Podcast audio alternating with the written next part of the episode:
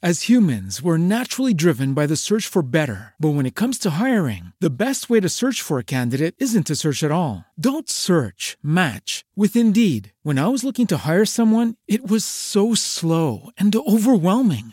I wish I had used Indeed. If you need to hire, you need Indeed. Indeed is your matching and hiring platform with over 350 million global monthly visitors, according to Indeed data, and a matching engine that helps you find quality candidates fast. Ditch the busy work. Use Indeed for scheduling, screening, and messaging so you can connect with candidates faster. And Indeed doesn't just help you hire faster. 93% of employers agree Indeed delivers the highest quality matches compared to other job sites, according to a recent Indeed survey. And listeners of this show will get a $75 sponsored job credit to get your jobs more visibility at Indeed.com slash podcast. That's Indeed.com slash podcast. Terms and conditions apply.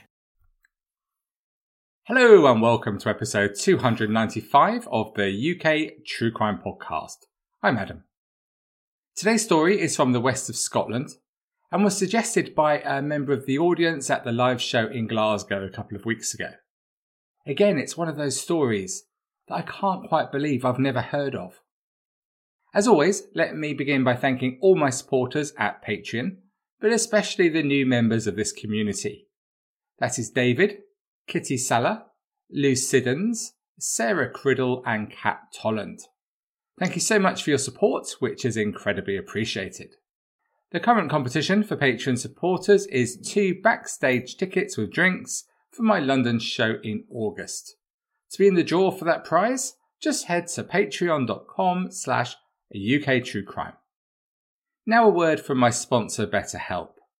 I'd never really considered until recently that how well we look after our minds is key to how we experience life.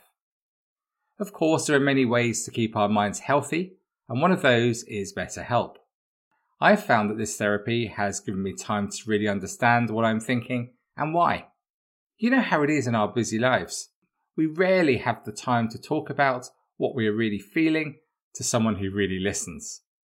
Without this, it can be, I think, really difficult in my experience to understand why are we feeling down or unproductive. BetterHelp allows you to do this and improve the health of your mind, and it's so easy to do. If you don't want to see someone face to face, I know that I don't, BetterHelp is online therapy, so you use video, phone, and even live chat only therapy sessions. How good is that? And there's no need to wait around. You could be improving the health of your mind within 48 hours. And as a listener to this show, you get 10% off the first month at betterhelp.com slash true crime. That's B-E-T-T-E-R-H-E-L-P dot com slash true crime. Okay, so let's set some context for today's story with our guest the month and year game. Top of the UK music charts? Oh my goodness. It was Sir Cliff with the excruciating Millennium Prayer. In the US, it was Smooth from Santana, featuring Rob Thomas. In Australia, number five in the charts was The Offspring with Pretty Fly for a White Guy. Remember that? In the news this month, Jay Z stabbed record executive Lance Un Rivera at a nightclub in New York. Control of Panama Canal reverted to Panama. You know, international politics, it doesn't always have to be so hard, does it? And Boris Yeltsin resigned as president of Russia, leaving Prime Minister Vladimir Putin as acting president. This month saw the publication of Julia Donaldson's children's book The Gruffalo, and in UK true crime news, former Beatle George Harrison, aged 56 at the time, suffered stab wounds after being attacked by an intruder at his mansion near Henley on Thames in Oxfordshire. Did you guess the month and year? It was December 1999. Do you remember what it was like to be 18? With all those hopes and dreams that lay ahead of you? Barry Wallace, who lived near Kilmarnock in Ayrshire, just a few miles south of Glasgow, was 18 in 1999, and he had hopes and dreams for the future, but he wasn't given the opportunity to achieve them. It was Saturday, the 4th of December 1999, when Ian Wallace and his wife Christine popped to Tesco's as they were off to see friends in Glasgow that evening and wanted to buy flowers for their hosts and sweets for their friends' children. There they met one of their two children, 18 year old Barry, who worked there. They had an older son, Colin, too. Ian said, We bumped into Barry. He'd been Christmas shopping and we had done the same. His mum asked him what he wanted for his dinner and when he'd be coming up the road. I phoned him when we got to Glasgow, about 8 pm, because his mum had made his dinner and I wanted to make sure he was in having his dinner because he was going out to his work's Christmas party. This party was taking place at the Fox Bar Hotel in Kilmarnock, and after that he was going into town to meet some friends and possibly head off to a party. Just as we all did when we were 18, right? Barry told his parents he probably wouldn't be home that night, which was fine as that was often the case. But as Sunday progressed and Barry still wasn't home, his parents began to worry. They contacted as many of his friends as possible, but none of them knew where he was. Sunday was a long day with the family desperate for Barry to call or turn up, but there was nothing. And by the Monday, when Barry was still not home, his parents were very concerned. And this increased further when they learnt that Barry had not reported for his shift at his work. I went straight to Kilmarnock Police Office at the back of 5pm on the Monday and reported him missing, said Ian. The police looked into Barry's lifestyle for any clues about what might have happened to him. A good looking, six foot two tall young man, he was a shy but seemingly popular person who was independent. He'd been working at the local Tesco since he was 17. He wasn't sure what to do next with his life and was thinking about maybe joining the army so he could travel, or maybe become a DJ as he was a big music fan. He was sporty and thought he might enjoy being a PE teacher.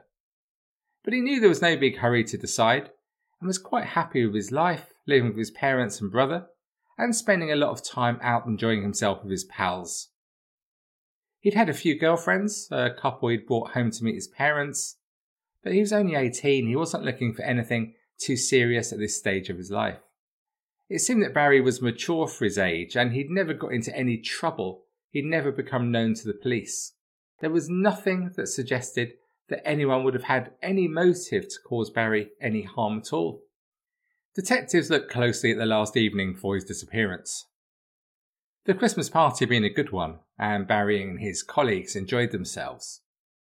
A number of people at the party commented that Barry was pretty drunk, and that when the party finished at 1am, Barry and a female colleague headed off into town and the Expo nightclub.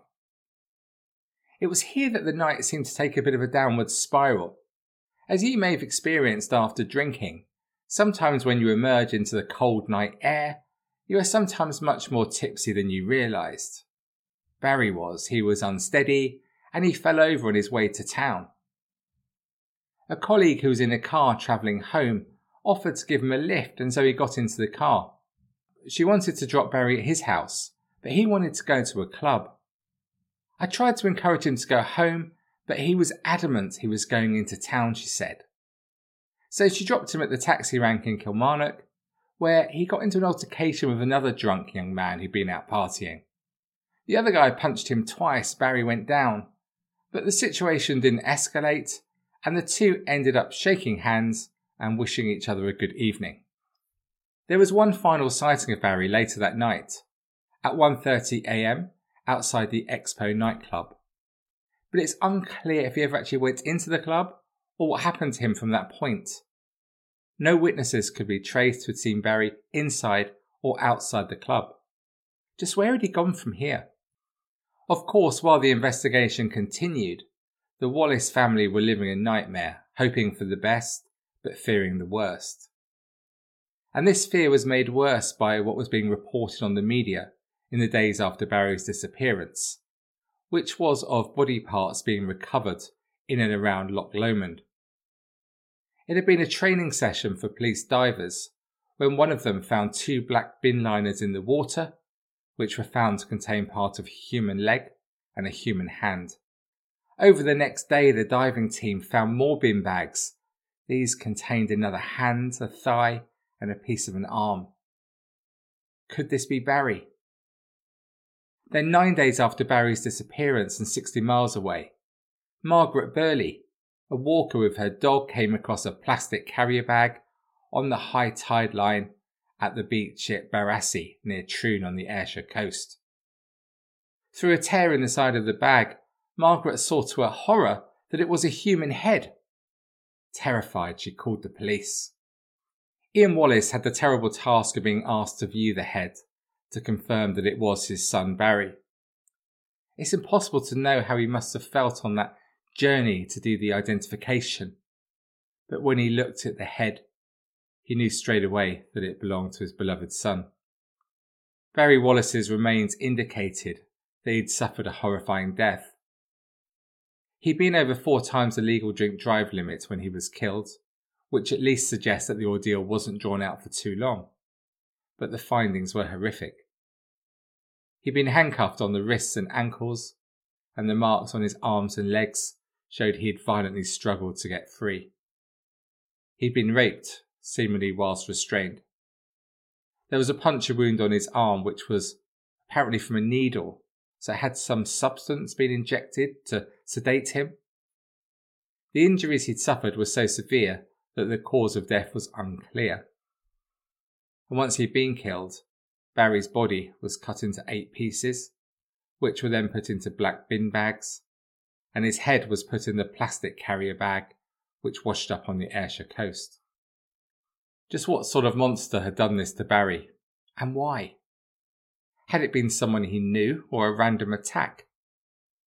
And now, with the pieces of body being discovered in different locations, was it someone playing a macabre game with investigators? Among all the names being considered at this early stage in the investigation, one name kept coming up due to his location and history. This was William Beggs. It was on the 17th of December, the day that the foot and lower leg were found in Loch Lomond, that Beggs was driving home from work. He'd stayed in Edinburgh the night before, after a work Christmas party. To his horror, he heard that a flat was being searched in Kilmarnock in connection with the death of Barry. Rather than head home, he did a U turn and headed south to Luton Airport, where he bought a flight to Jersey in the Channel Islands using a false name, William Frederick. From there, he headed to France and then made his way to Amsterdam. And why he did that U turn is clear. At his flat, detectives found that he'd been decorating his house. There were new carpets and a strong smell of bleach and fresh paint. Was this to get rid of any evidence of what he had done to Barry Wallace?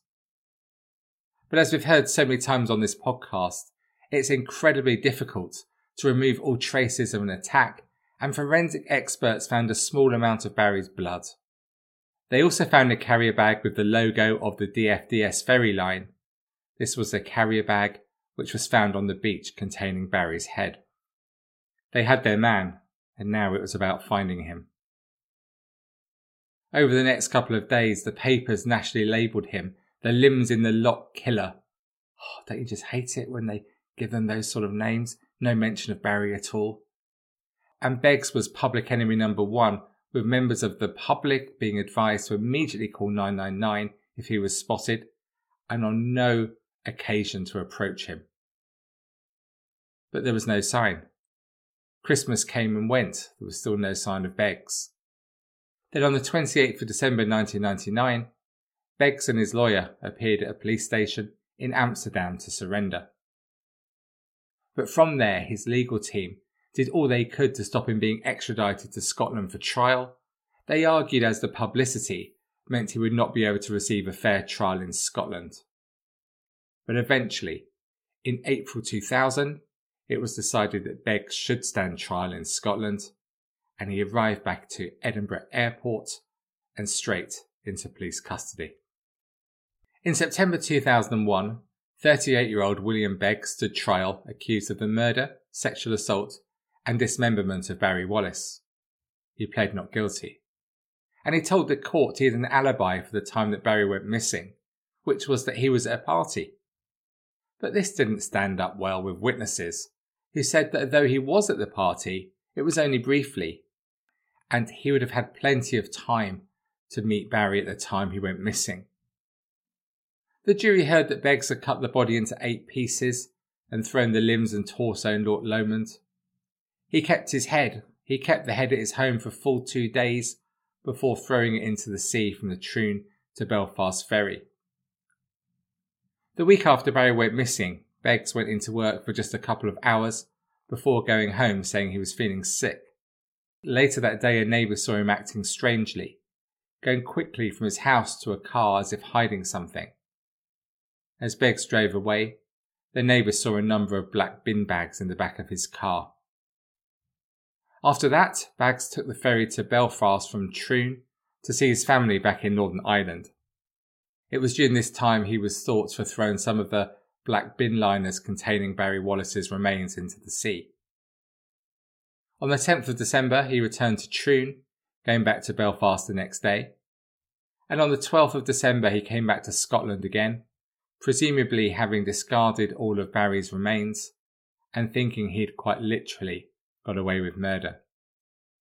After this, he went back to work as usual, even enjoying Christmas parties, until the 17th of December when he heard about the flat being searched by the police and made his escape to Holland.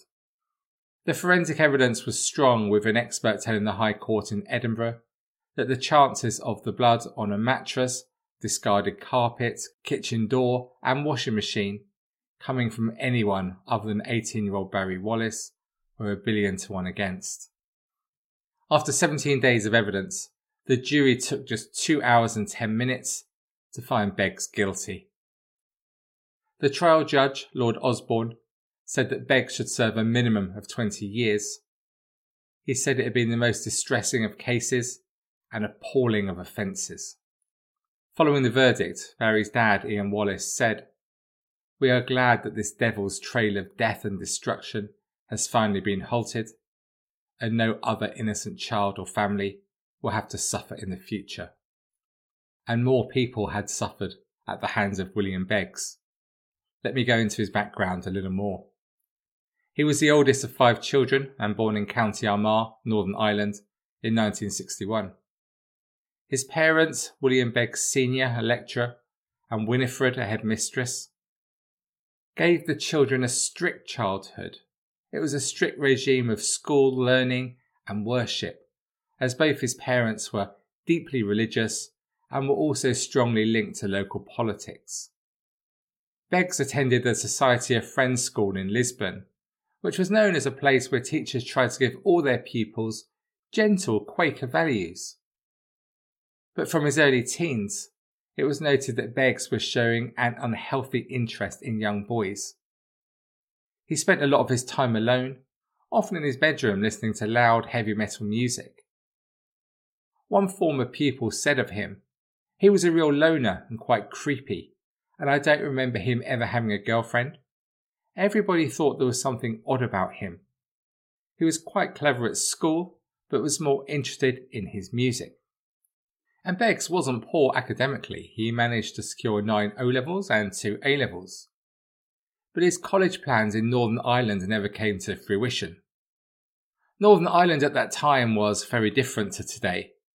And when the terrorists of the Ulster Volunteer Force heard about his liking for young boys, he was driven away from the community. Paedophiles were the subject of the UVF's own form of justice, which was nasty beatings at best or death at worst. A source said, Beggs was given the opportunity to go quietly or stay and suffer the consequences. He chose to leave. Beggs moved to the northeast of England in 1982 and took a course in public administration at Teesside Polytechnic in Middlesbrough.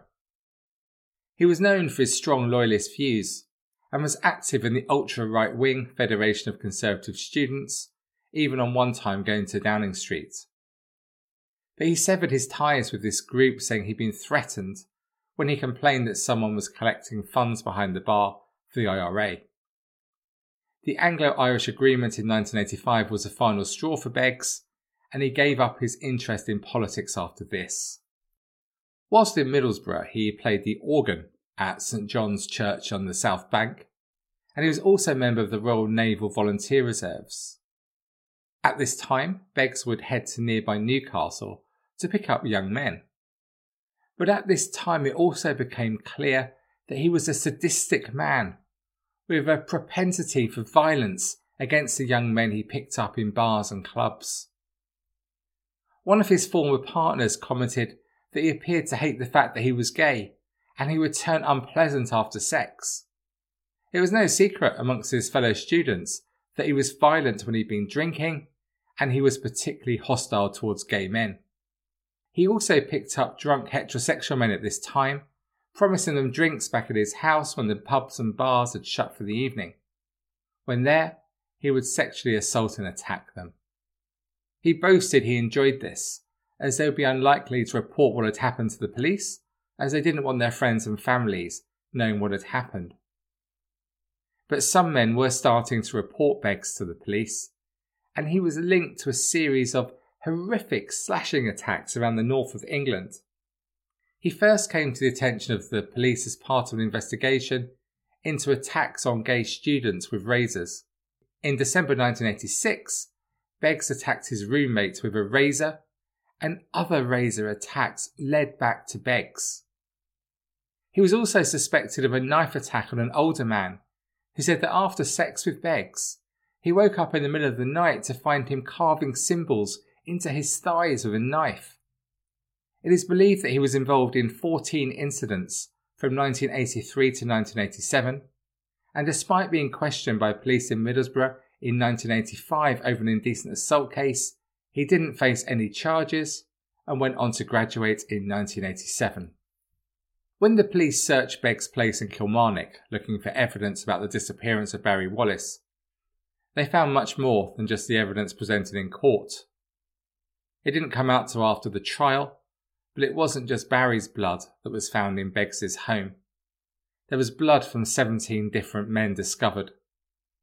There were pictures of young men all over his home, as well as what was described as souvenirs and trophies had William Beggs been responsible for the death of more innocent young men? In next week's concluding episode of this story, we will discover that when he killed Barry Wallace, Beggs had already spent time in prison for another murder with disturbing similarities to the disappearance and murder of Barry Wallace.